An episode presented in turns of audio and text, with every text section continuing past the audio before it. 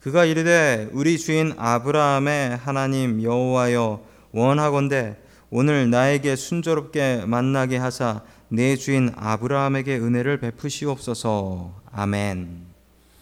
자, 우리 옆에 계신 분들하고 인사 나누겠습니다. 반갑습니다. 인사해 주시죠. 반갑습니다. 자, 여러분, 여러분은 하루에 몇 번 정도 기도를 하십니까? 성경은 우리에게 일마다 때마다 기도하라라고 합니다. 항상 기도하라고 해요. 오늘 엘리에셀의 기도가 그런 기도입니다. 엘리에셀의 기도를 통하여서 아, 여러분의 기도의 깊이가 깊어지는 것뿐만 아니라 여러분의 기도의 횟수도 늘어날 수 있기를 주님의 이름으로 간절히 축원합니다. 아멘. 아, 첫 번째 하나님께서 우리에게 주시는 말씀은 하나님의 뜻대로 기도하라라는 말씀입니다. 하나님의 뜻대로 기도하라. 아브라함이 나이가 많아져서 이제 늙어서 죽을 때가 다 다가왔습니다. 그러자 걱정이 된 게 자기 아들 이삭, 늙음하게 얻은 이삭. 이 이삭이 장가를 가야 할 텐데 이 가나안 땅, 그 가나안 땅에 여자들이 있었지만 그 가나안 여자들하고는 결혼시키고 싶지 않았던 거죠. 그래서 자기 고향으로 보냅니다. 자기 고향 하란이죠. 그 고향 쪽으로 보내서 그곳에서 며느리를 받아오려고 합니다. 자, 그래서 종을 부르는데 종 중에 가장 치프인 종, 가장 높은 종이라고 합니다. 그 누구냐면 이 엘리에셀입니다. 엘리에셀.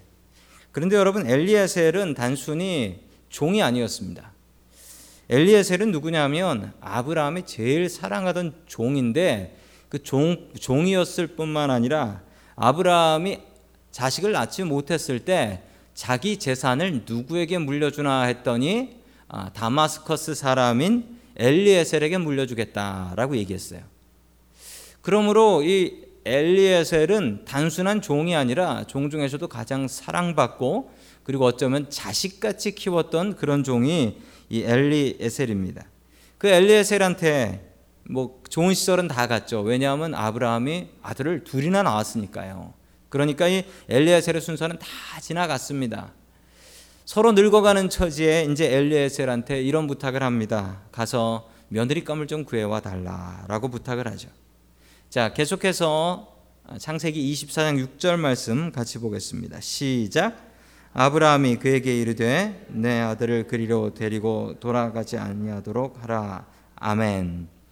그리고 부탁을 하는데 절대 내 아들 이삭을 그곳 자기가 고향이었던 그 하란, 하란 자기 친척들이 살고 있는 곳이죠.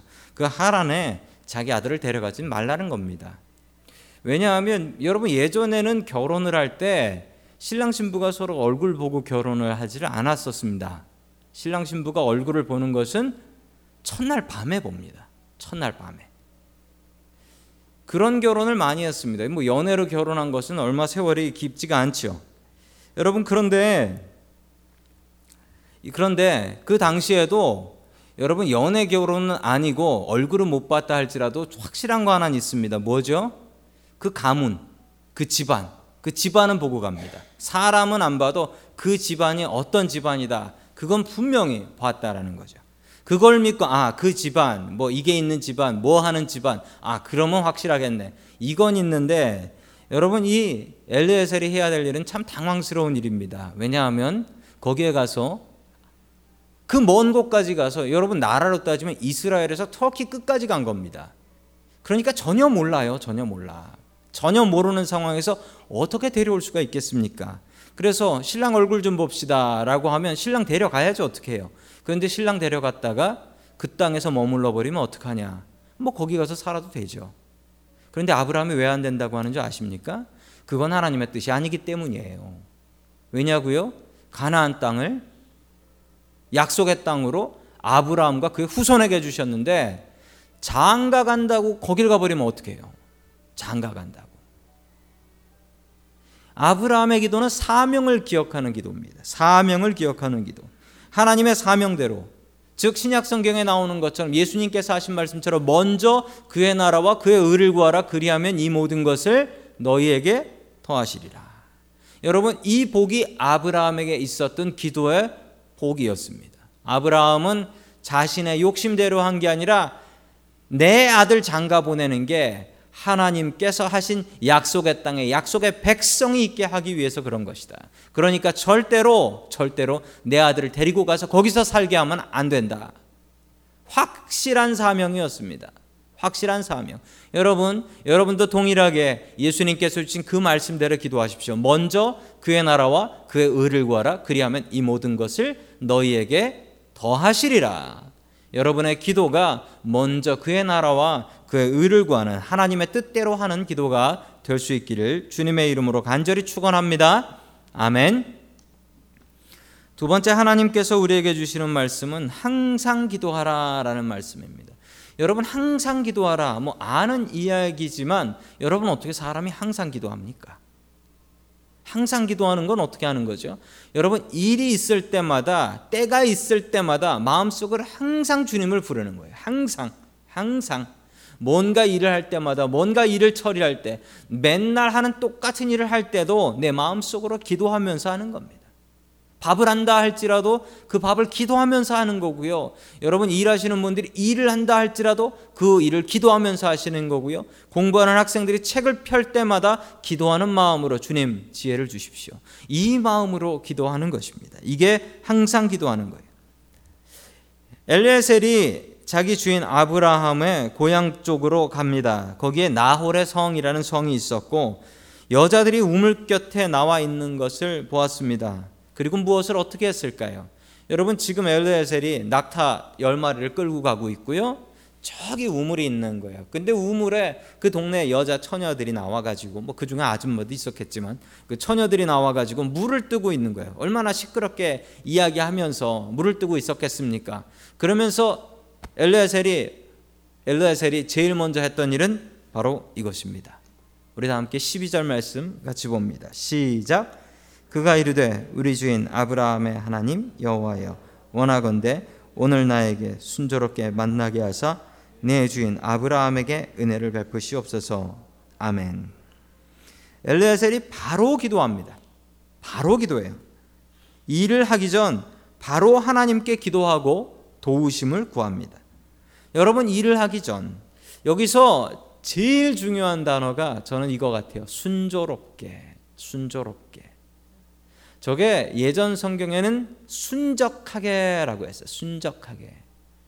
순조롭게 하나님께서 정하신 스텝대로 될 수 있도록 하여 주시옵소서라고 기도했습니다.